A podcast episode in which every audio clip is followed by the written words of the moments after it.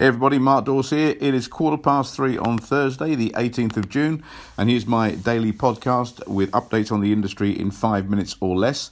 So, the first thing I want to address today is a lot of you have seen the Understanding Reasonable Force course we've put out with the BTEC Level 3 Unit Certificate in Risk Management and Assessment.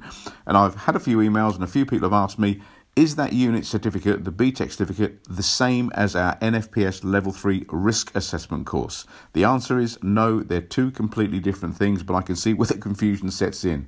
Our NFPS Level 3 risk assessment course teaches you how to do risk assessments. The BTEC Level 3 unit certificate in risk management and assessment is part of our BTEC Level 3 Restraint Instructor Award course. It's the first unit of three units that make up that award. And this level three unit goes through all of the law, all the legislation, so common law, criminal law, all the different legislations, the Human Rights Act, health and safety at work. It goes through medical aspects, it goes through the science of position asphyxiation, it goes through all of the major components that anyone wanting to be competent in teaching physical restraint must understand. And that's not only applicable to trainers. It's also applicable to managers who manage staff because how can a manager be expected to look at a, a, situation and make a judgment as to whether or not the force was used was reasonable or not if they've never been given any training. And that's not generally a manager's fault. That's because they've probably just you know grown up in the organisation and been given that position without any training.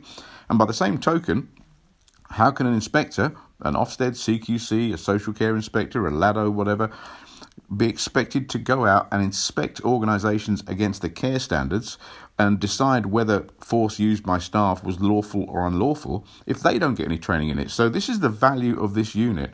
And also, if you're thinking about becoming a restraint trainer at some stage in the future and you don't want to take that quantum leap, you don't want to make that commitment of going away and doing a you know a week with us or three weeks with some organisations, or as someone told me today, a four week course you know that's a big investment of your time and money.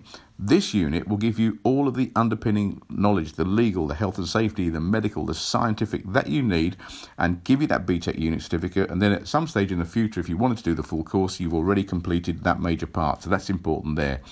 The other thing I want to mention about very quickly it's a blog post that I put up this morning, and it says failure to be competent in what you train, manage, and inspect makes you professionally negligent.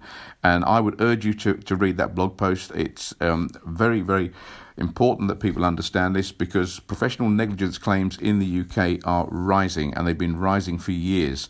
Solicitors now are being prosecuted under professional negligence. So if solicitors can get prosecuted under this, Trainers most certainly can, managers most certainly can, and so can inspectors. So have a look at that. So if you go to our website, www.nfps.info forward slash blog, you'll see that blog post right at the top of the, the, the blog section there because I, I only put it up this morning. So I hope that helps.